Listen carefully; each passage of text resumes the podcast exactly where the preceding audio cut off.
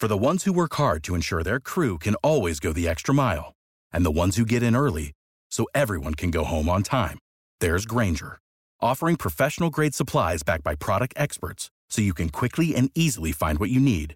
Plus, you can count on access to a committed team ready to go the extra mile for you. Call, clickgrainger.com, or just stop by. Grainger, for the ones who get it done.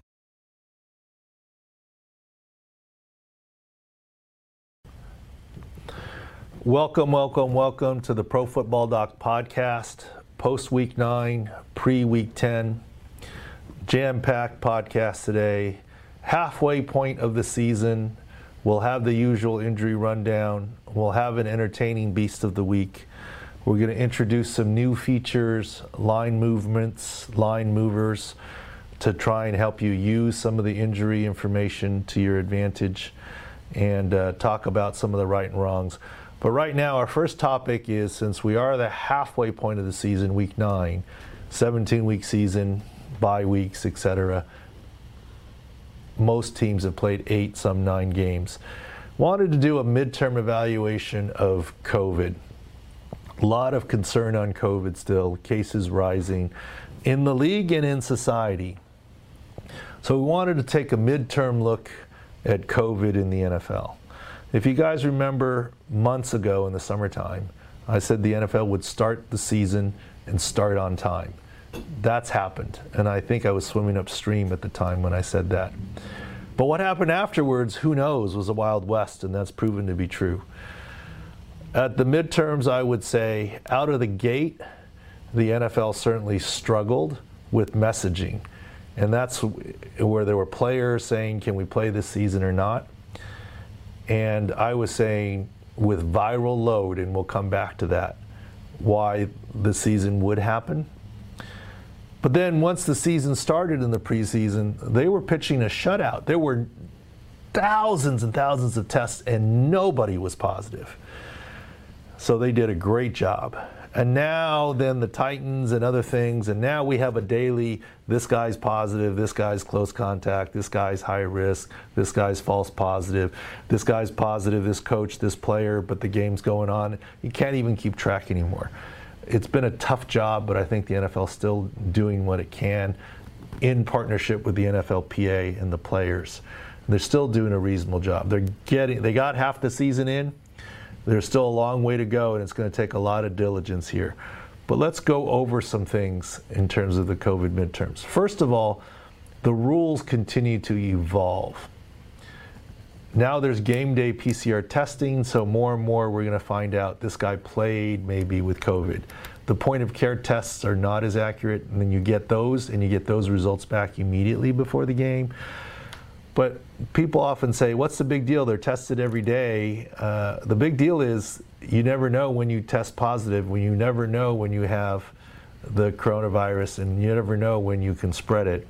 That's why they're doing the daily testing. But let me give you some definitions here so that you can hang your hat on. We hear these terms close contact, high risk, false positive, asymptomatic positive, symptomatic positives. They all mean different things. The COVID reserve list, they all mean different things. Here's why there's confusion there's only one COVID reserve list, and that's a list for players to be put on where they don't count against the active roster. But there's all sorts of different reasons that you can go on the list or be out for COVID. So all the terms are not interchangeable it's almost like saying, uh, uh, you know, the reserve COVID reserve list is having dinner, but what kind of dinner?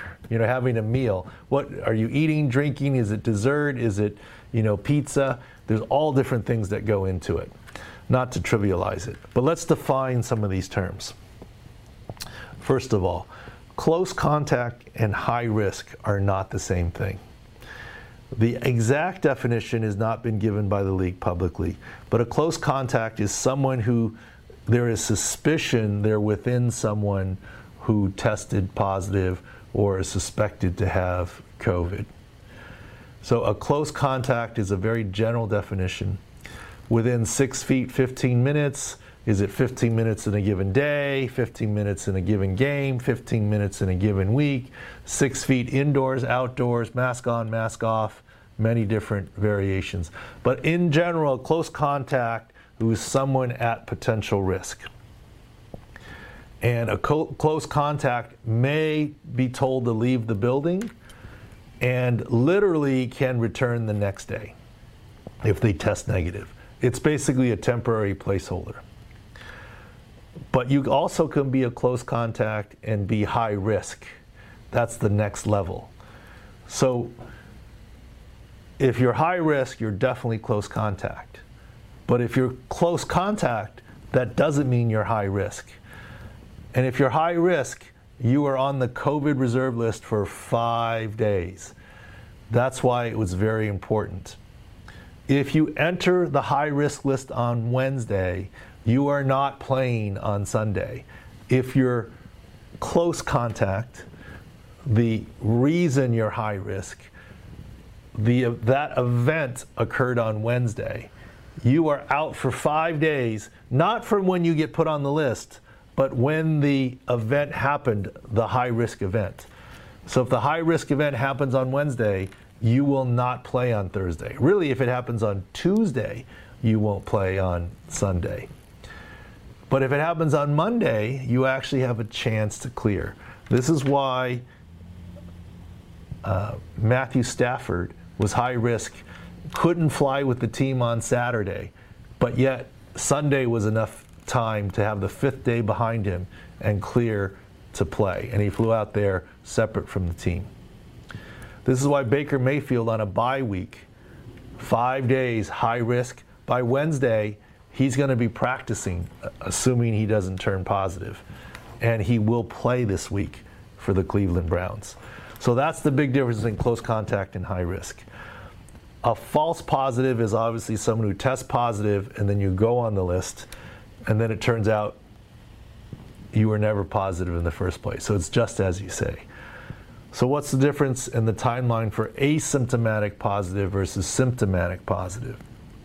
If you're positive, and it's not a false positive, you're going to miss at least 10 days, maybe longer.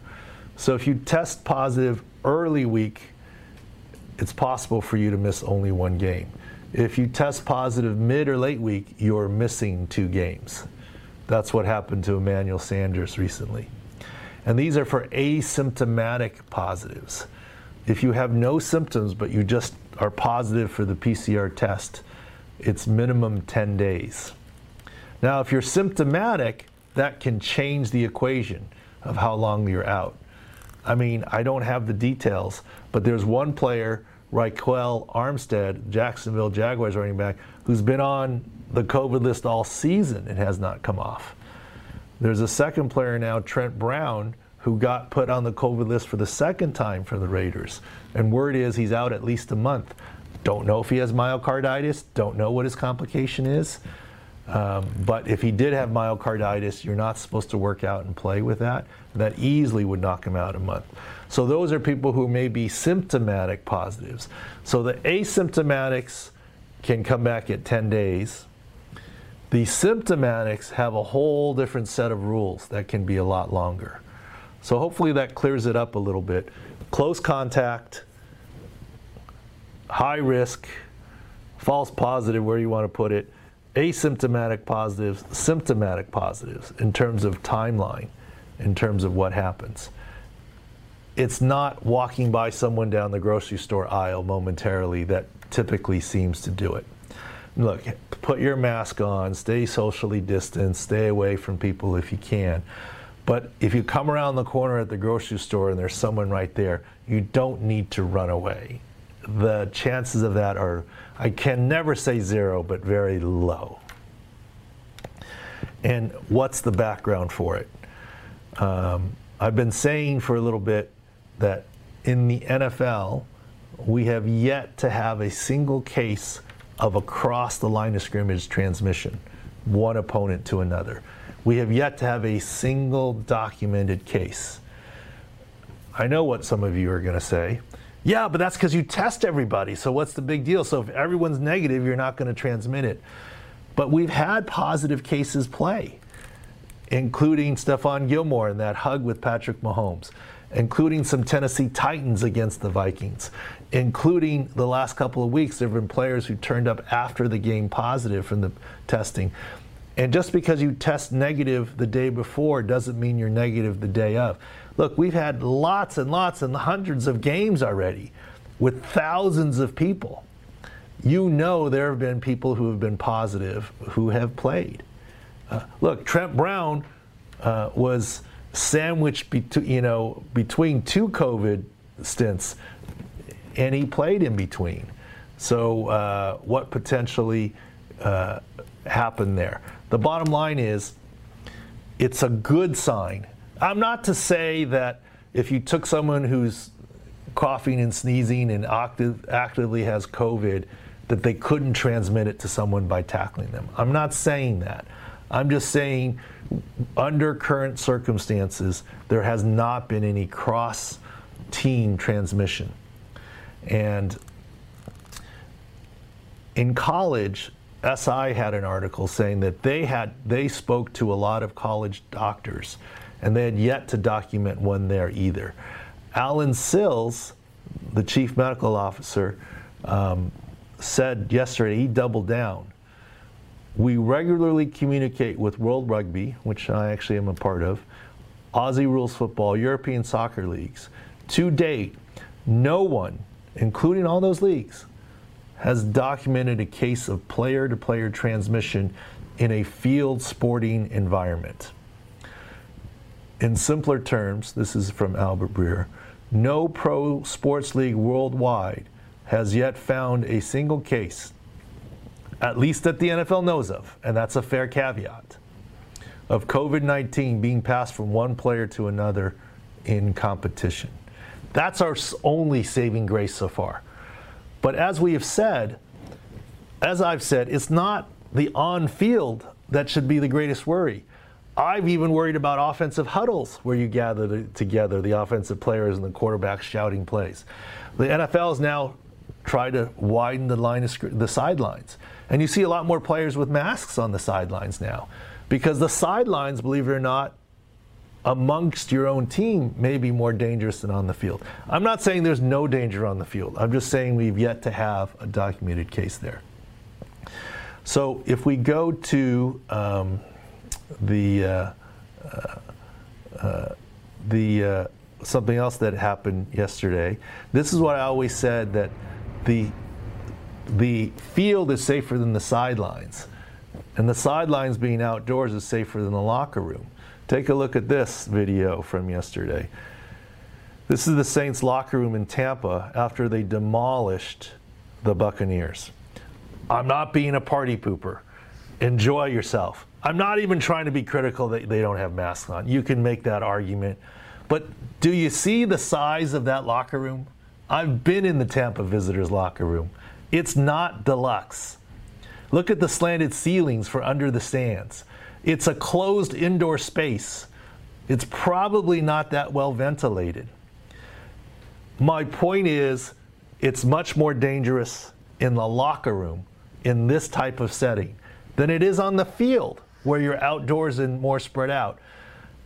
Sidelines or locker room or the bus, these are more potential points of danger. And this is what we need to be aware of. My point here on the video is simply look at the size of the locker room. And uh, I think you'll see my point of where some of the danger is. Um, a lot also has been made out of, you know, um, what happened in Notre Dame football. They had they got the big win uh, against Clemson, and this was post game. People on the field, uh, some in mass, some not. I mean, uh, they're hanging out together. They stormed the field. Now, if they stayed there for an hour, and by the way, the Johns Hopkins contact tracing course says it's an hour. The CDC says 15 minutes. If they hung out there for an hour, that indeed raises the level of the being a potential super spreader event. I'm not for this. I'm not saying you should celebrate like that. This is clearly not socially distanced. But here's the thing I mean, people focus on this, and this is not good, and it shouldn't happen. But I would venture that if there are that many students on campus, what happens that night at uh, a typical frat party or house party or whatever? I would hope they're socially distancing. But I would think that a if you're at a party indoors for a couple hours at a friend's or at a frat house, that's way danger more dangerous than storming the field for five minutes. I'm not saying you should storm the field. Um, I'm just saying it's all relative risk in terms of what's going on. And for colleges, like in the NFL, I've said Sunday on the field is less dangerous than Sunday in the locker room or sidelines or whatever. Sundays in general are less dangerous than the six days of the week in the facility. The six days of the week in the NFL facility are less dangerous than at home. Emmanuel Sanders got COVID from his wife. She's living her life with kids, and you know who knows. You know, I'm not saying they did anything wrong. I'm just saying that that's where the risk is. On college campuses, I don't love seeing this on the field but the risk is on campus. The risk is off campus, uh, in dorms or housing. It's, you know, I have to admit, when I was 20, if someone told me to socially distance, I don't know that I would have listened. I mean, I don't remember what I was like at 20, but I just have to be honest. I probably wouldn't have. I don't know. We'd like to think differently. But I'm saying it's not good to be celebrating like this, but let's focus on where some of the real danger is, so to speak. All right, so that's COVID midterms, the good news and the bad news. Uh, we'll skip through the uh, right and wrongs this week. It get boring sometimes of what's right and what's wrong. But I want to focus a little bit on a feature I've been doing with Outkick. I'm not a tout. I don't pick games. Don't love that idea. But if you look at the uh, Outkick stuff this week, we uh, we actually do pretty well with uh, what's going on. Uh, the uh, the uh, we pick five games every single Sunday morning with Sunday morning lines, and so far we're lucky enough to against the spread a record of 28, 15, and two. So if you look at this last week, the Bears' offensive line issues and uh, took the uh, the uh, the Titans they covered, the Vikings and Lions combined, to uh, be the over. The Broncos defensive line hurt them against the Falcons. Uh, the Cowboys covered. The uh, only miss was the Texans uh, uh, allowed a late touchdown to go four and one. But overall, we're 28, 15 and two. The other thing that I would try and tell everyone is we've also published Sunday morning the top 10 injury concerns. And what that happens there is, I think there's some line advantages for some of you. Um, well, here, first of all, let's look at the New York Jets versus the Patriots game tonight. Overall, it's a B minus versus a C plus. The Jets actually are a little bit healthier. There's injuries on both sides of the ball. But the Jets offense, everyone's focused on Sam Darnold out, Chris Hogan, and of course, uh, uh, Jamison Crowder here. But the Patriots have a lot of issues on defense. Three of their best players, Stephon Gilmore's out, Patrick Chung, COVID, Dont'a Hightower, COVID, and all the color on the Patriots defense. The Jets defense has issues, but look at the Patriots offense. Julian Edelman uh, and N'Keal Harry concussion. Hopefully he can get off, but so far not yet, the protocol. Sony Michel, look at the offensive line issues. The and they're getting nine and a half, ten points. So by health, I don't know that there's that big of a difference there. But here's the other thing. When we published this article, the Bengals were plus 10 against the Steelers. Now, with more concern about Big Ben's knee, it's already moved to 8. The Detroit line's going to move up. Uh, they were 3.5, now they're 4 5 or more uh, against Washington. The Saints line, due to the 49er injuries, it started at six and a half. Now it's closer to nine already.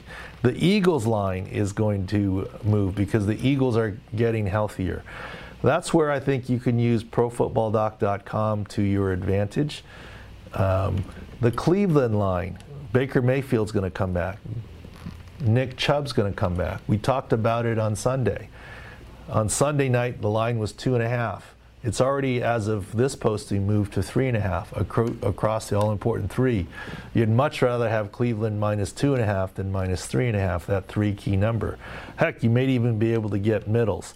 So uh, look at some of the advantages. Uh, I think uh, Tampa Bay minus six, that line's going to go up because McCaffrey's going to get ruled out. That line might get to seven or more. So try and get on some of those early, and uh, we have a pretty good track record of trying to predict that. And that's one of the big usefulnesses usefulness of ProFootballDoc.com. So check it out. We'd love to uh, hear from you uh, about that. All right, so uh, we'll uh, conclude part one of the uh, podcast here. Uh, part two, we'll have the injury rundown of all the injuries position by position and also the beast of the week. And in the meantime, please do check out profootballdoc.com. And uh, all the videos are posted there that we're talking about, all sorts of different uh, features. And if you're listening to this on audio only, uh, go to profootballdoc.com or to uh, see the video where we walk through some of the video for you as I'm walking through some of the computer stuff and visuals. So we'll see you in a little bit for part two and the injury rundown and the beast of the week. Thanks for listening and watching. All right, welcome to the injury rundown portion of the Pro Football Doc podcast, post week nine, pre week 10. This is where we break down the week nine injuries and give you an early preview as to what to expect going into week 10 for fantasy DFS and wagering purposes. Uh, the uh, lot of action here at the midterm, so to speak, week nine of a 17 week season, six games, etc. We'll go through the rundown. And don't forget, we have an extra special Beast of the Week. I think you'll uh, enjoy it. Uh, has personal meaning to me, and we'll have a little bit of fun with it there. So, so don't miss that at the end, the Beast of the Week. But let's go through here, as we always do, position by position, starting with quarterbacks. And bear in mind this week coming up, the Falcons, Cowboys, Chiefs, and Chargers are on, are on a bye for week 10. Big Ben, uh, MCL injury. And uh, Christian, who's doing the video for me, will vouch that in the room we did something fun. Uh, you know, we have eight you know different uh, uh, uh, rooms going on and if you look in eight different games going on and you know if you look here this is kind of what we this is what goes on in the room at the time. People and different things going on. And so uh, I'm walking up, and Christian is trying to get for me the uh, video of Big Ben. And I sort of jokingly said, but seriously, half said, I know how, what's going to happen. I said, Big Ben's going to be hurt. He's going to he's going to grab a body part. He's not going to come off the field. He's going to limp around and work his way through it. He's going to finish the drive, and this is only a minute, a couple minutes before half. He's going to go into the locker room early. Uh, Twitter's going to break. Everyone's going to think he's done for the year and, and what have you. And then he's going to triumphantly return uh, in the second half and be fine. And ironically, it all came true. I'm having a little fun here with it, but Big Ben suffered an injury. It wasn't season ending, it wasn't an ACL by video. And uh, you actually can go see the video at profootballdoc.com. Uh, if you go right to it here, the homepage, if you're not signed up, you can sign up right there. But the Big Ben halftime injury chat, Big Ben update is right here on the video here. And we go through screen by frame by frame in terms of how to what exactly happens to him, uh, etc. Won't bore you with it now. You can go there. But MCL sprain He's going to be fine, but let me tell you what's going to happen. And by the way, the reason why we go to the video here is whenever I look analyze film, I want to do it through our website and otherwise because a few weeks ago, you guys remember, we got banned and got shut down by Periscope, etc., because we showed some video or of game action. So we don't want that to happen again. And it's also good to house it there because you can search and find whatever you want instead of Twitter where you're scrolling through and Periscopes where you're scrolling through. But here's the deal. Everyone thinks thought it was the end of the world. Now everyone thinks Big Ben's fine. The truth is somewhere in the middle. He suffered a MCL sprain, which is a ligament sprain on the inside of his knee. At least the x-rays were negative. He's going to miss some practice time this week. And watch what happens to the line when he misses practice time. Uh, you know, uh, the Bengals, it's already creeping down. The Bengals started at, uh, at uh, plus 10, and uh, they play the Bengals, and it's already creeped down to 8 when Big Ben misses, I predict he's going to miss practice time on Wednesday. He's going to be at best limited in practice this week. He's going to be listed as questionable for the game, and he's going to be one of the big injury issues. But knowing Big Ben and looking at the video, he will play through this MCL sprain. He hasn't been much of a scrambler or runner this year, anyways. Uh, he won't need surgery. In the end, he'll be fine, but there'll be a lot of angst this week about what he's going to do. At least that's the prediction uh, based on looking at the video. And look at the in game uh, video that we made at profootballdoc.com. Uh, Kyle Allen is not so lucky. Uh, Kyle Allen will uh, go to some Kyle Allen video here in a second. Um, not for faint of heart. If you don't want, if you're squeamish at all, don't look at this video that we have here coming up here. Here's the play. Kyle Allen. Jabril Peppers comes back and leg whips him. You get a hint of it already there. Hits his knee. He probably strains his MCL, but the real injury is his foot is trapped. So it's an there's a knee issue, but it's a really ankle fracture dislocation. In some ways, similar to, to Dak Prescott. We'll keep running the video here. Here's the slow motion, and here he's about to get leg whipped. His left foot is planted right here. This leg is going to come across the knee and injure the MCL here. Let's rewind a little bit here and go slowly here. We'll slow it down for everybody.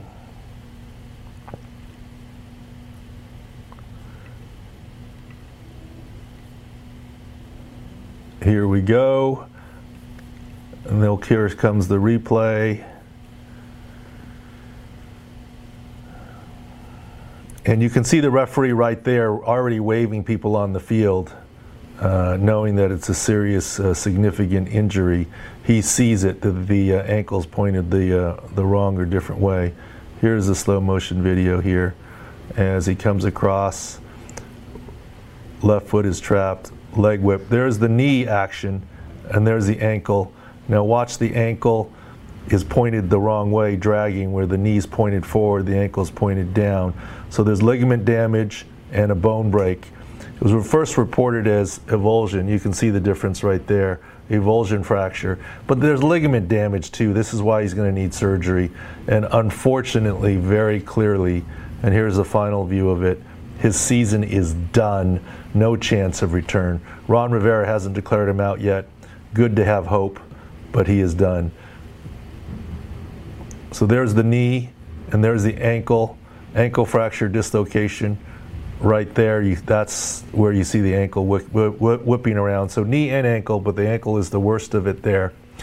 So in any case, he's done for the season, and it is now Alex Smith's uh, turn. Uh, interesting that Dwayne Haskins is not being played right now. Uh, Rivera has come out and said he needs to learn behind Alex Smith and be a better student. Alex Smith is still very talented. He is more mobile than some quarterbacks, more mobile than my friend Philip Rivers, and we'll get to that later. Uh, but he's not the same guy he used to be. He's no longer the run pass threat. He's got to become a three, five, seven set drop ball out guy.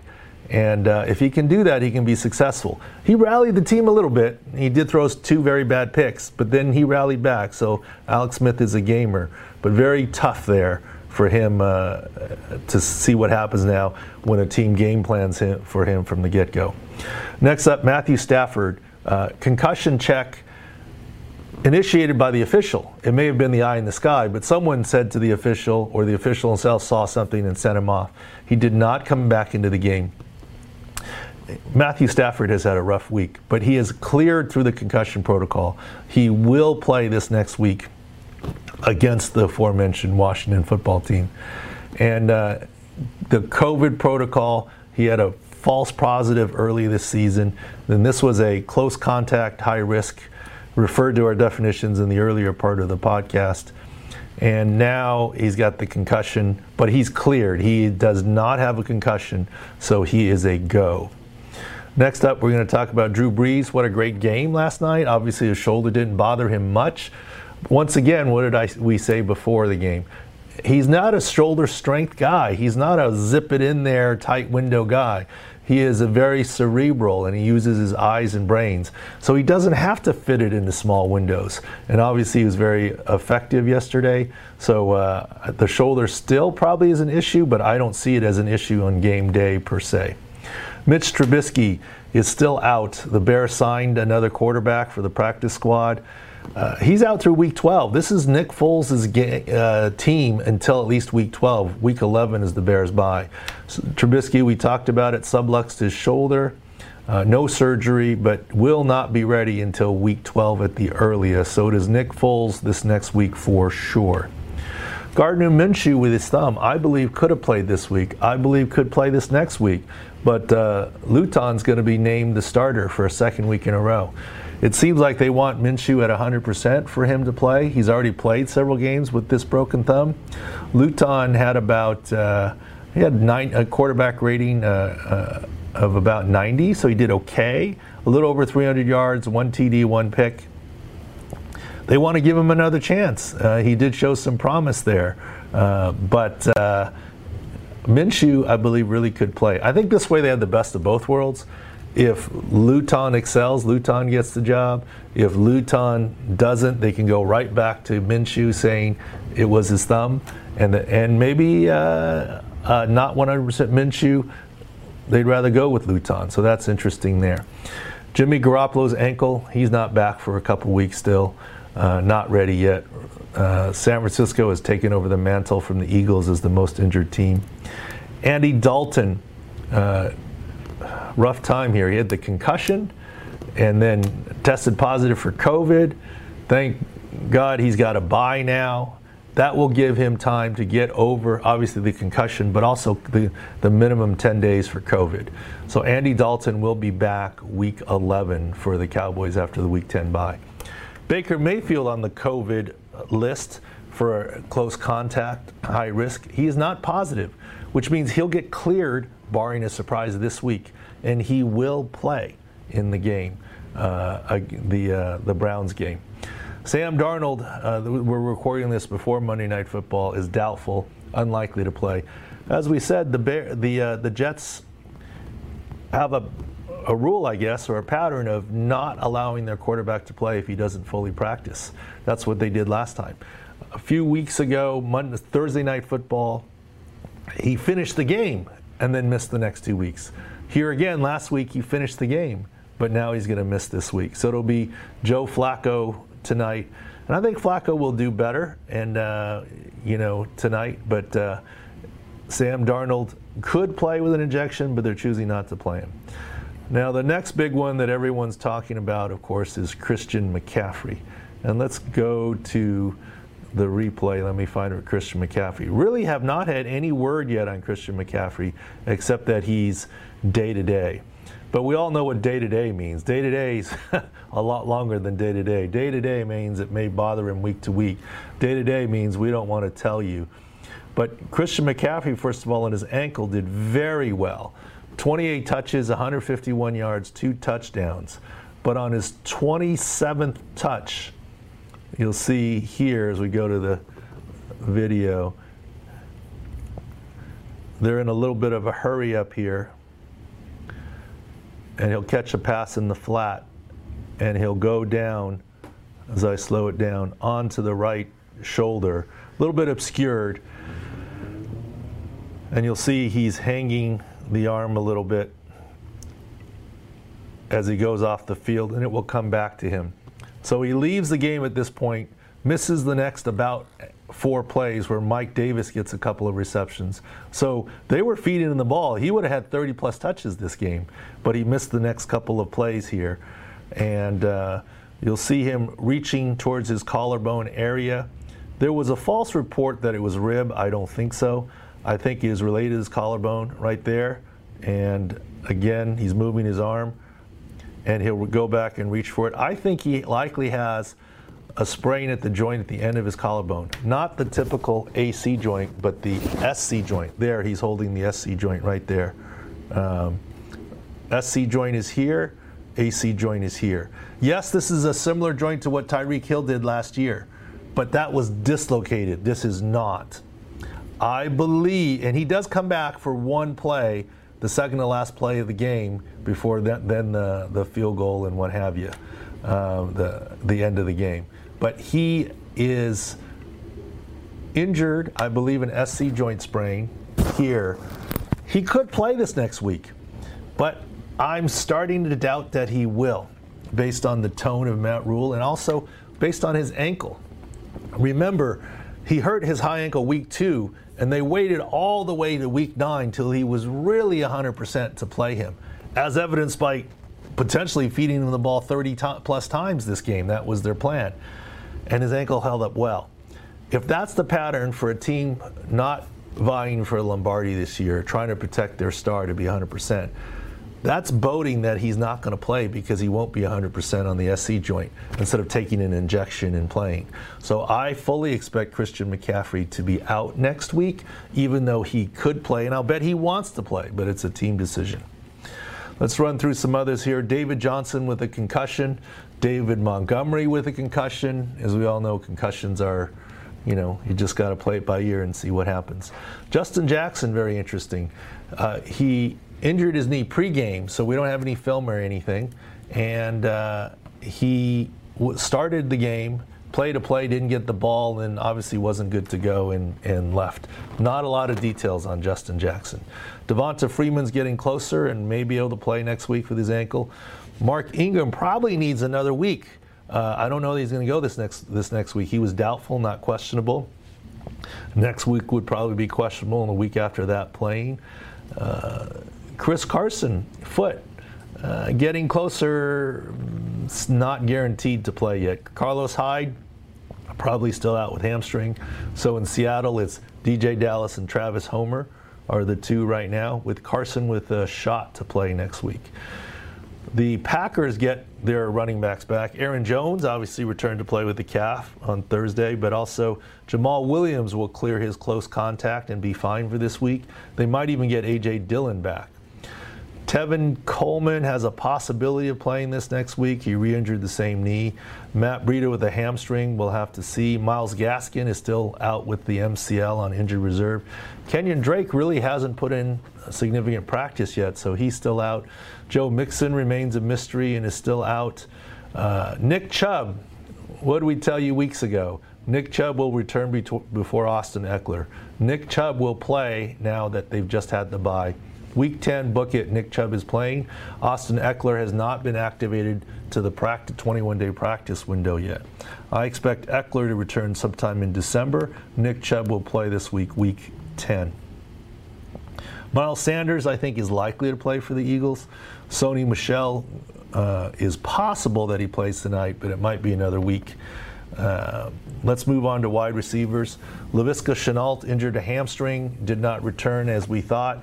There's some optimism he'll play that next week. I don't know. Uh, I think it might be another week. Preston Williams danced after his touchdown after uh, he was tackled by that left foot, but then limped off. Unknown foot injury. Michael Thomas, they really spread the ball out, but he looked okay uh, with his his ankle is fine. One more week will help him with his hamstring. Adam Humphries missed uh, last week, this week with a concussion from week eight. Hopefully, he'll be back this coming week. Kenny Golladay with the hip uh, missed the game week nine. Week 10 is at best 50 50. T.Y. Hilton, I think, is doubtful for this Thursday with his groin. I think he's doubtful. Calvin Ridley has the bye this week from his midfoot sprain and uh, coming up, did not play this week. With the bye, I think he'll be fine. He'll be good to go week 11. Sammy Watkins out again with the hamstring this week. Deebo Samuels was Samuel was out this week with the hamstring, has a chance to come back. Uh, Brandon Aiyuk and Kendrick Bourne were back after false positive tests put him on the COVID list for the game this last week. Alshon Jeffery, I think, finally has a chance to debut after his Lisfranc and then calf injury. The Eagles, believe it or not, are getting healthier. It's about time. Uh, Jamison Crowder tonight, I think, is unlikely to do a lot with his groin for Monday Night Football. At tight ends, Noah Fant uh, re-injured the right ankle with a mild high ankle sprain, toughed it out. I'll bet he'll be limited at best in practice this week. Uh, uh, Albert O. Should I even try and say his name? Yes. Uh, Albert Okubanam. It's like Tagovailoa.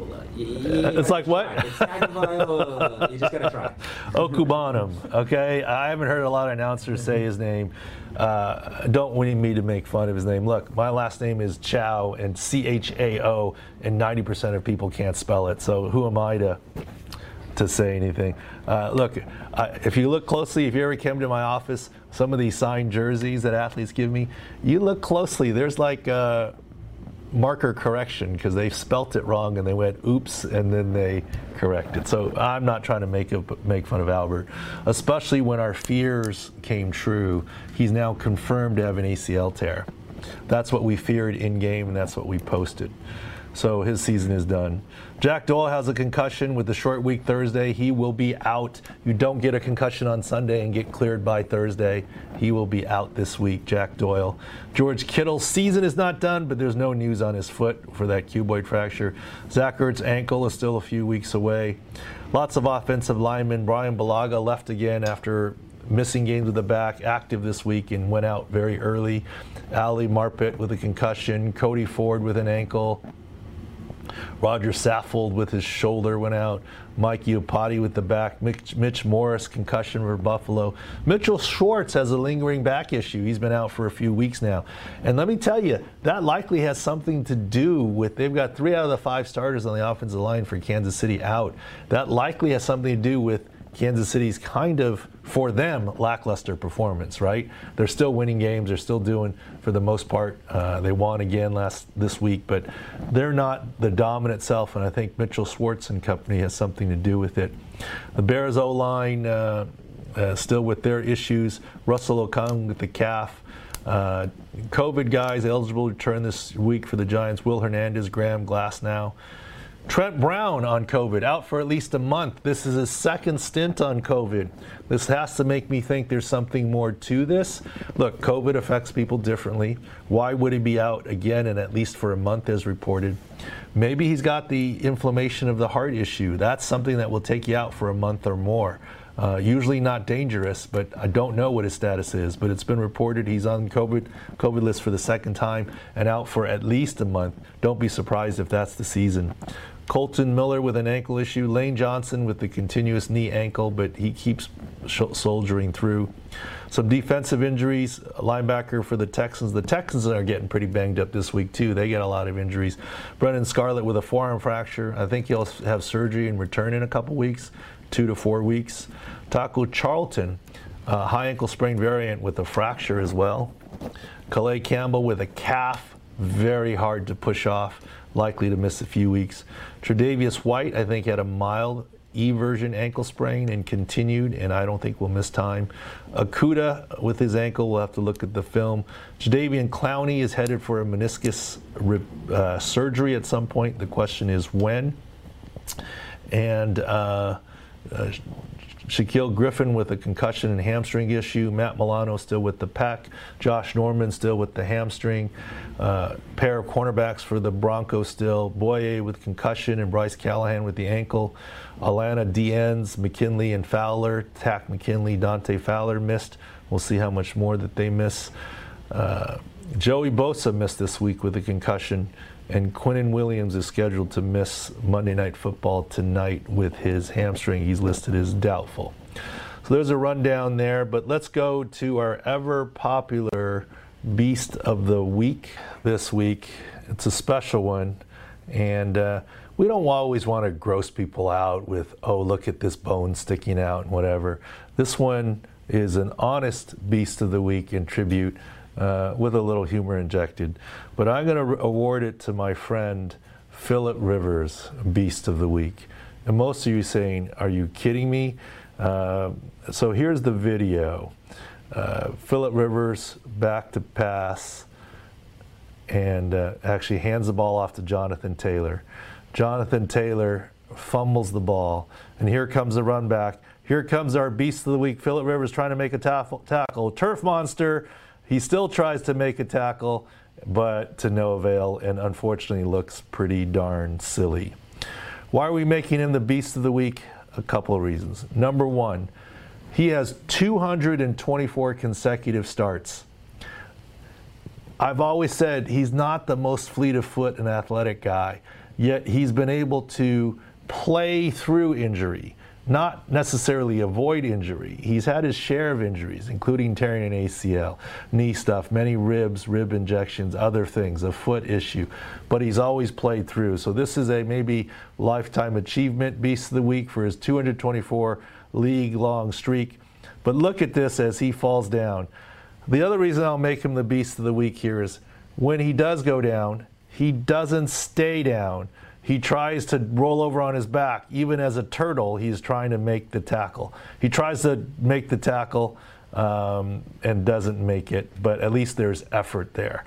Uh, little kid on his back trying to grab up. But I will say this as we see it one final time here. I got a tongue in cheek question for you. Why is this not taunting? You can't stand over a player who's down on the ground. Philip Rivers is down on the ground. The player changes direction to go hop over him to make it a play. So I'm joking about the taunting call, uh, uh, uh, you know, but Clark literally, I think, almost changes directions to go jump over the top of my guy, Philip Rivers. Uh, bottom line is he's a beast, beast of the week because of his 224 uh, consecutive starts with that athleticism. Yet he still makes it happen, and he has the effort. And uh, yeah, um, there you are. Beast of the week this week is Philip Rivers. For the ones who work hard to ensure their crew can always go the extra mile, and the ones who get in early so everyone can go home on time, there's Grainger, offering professional grade supplies backed by product experts so you can quickly and easily find what you need. Plus, you can count on access to a committed team ready to go the extra mile for you. Call, clickgrainger.com, or just stop by. Grainger, for the ones who get it done.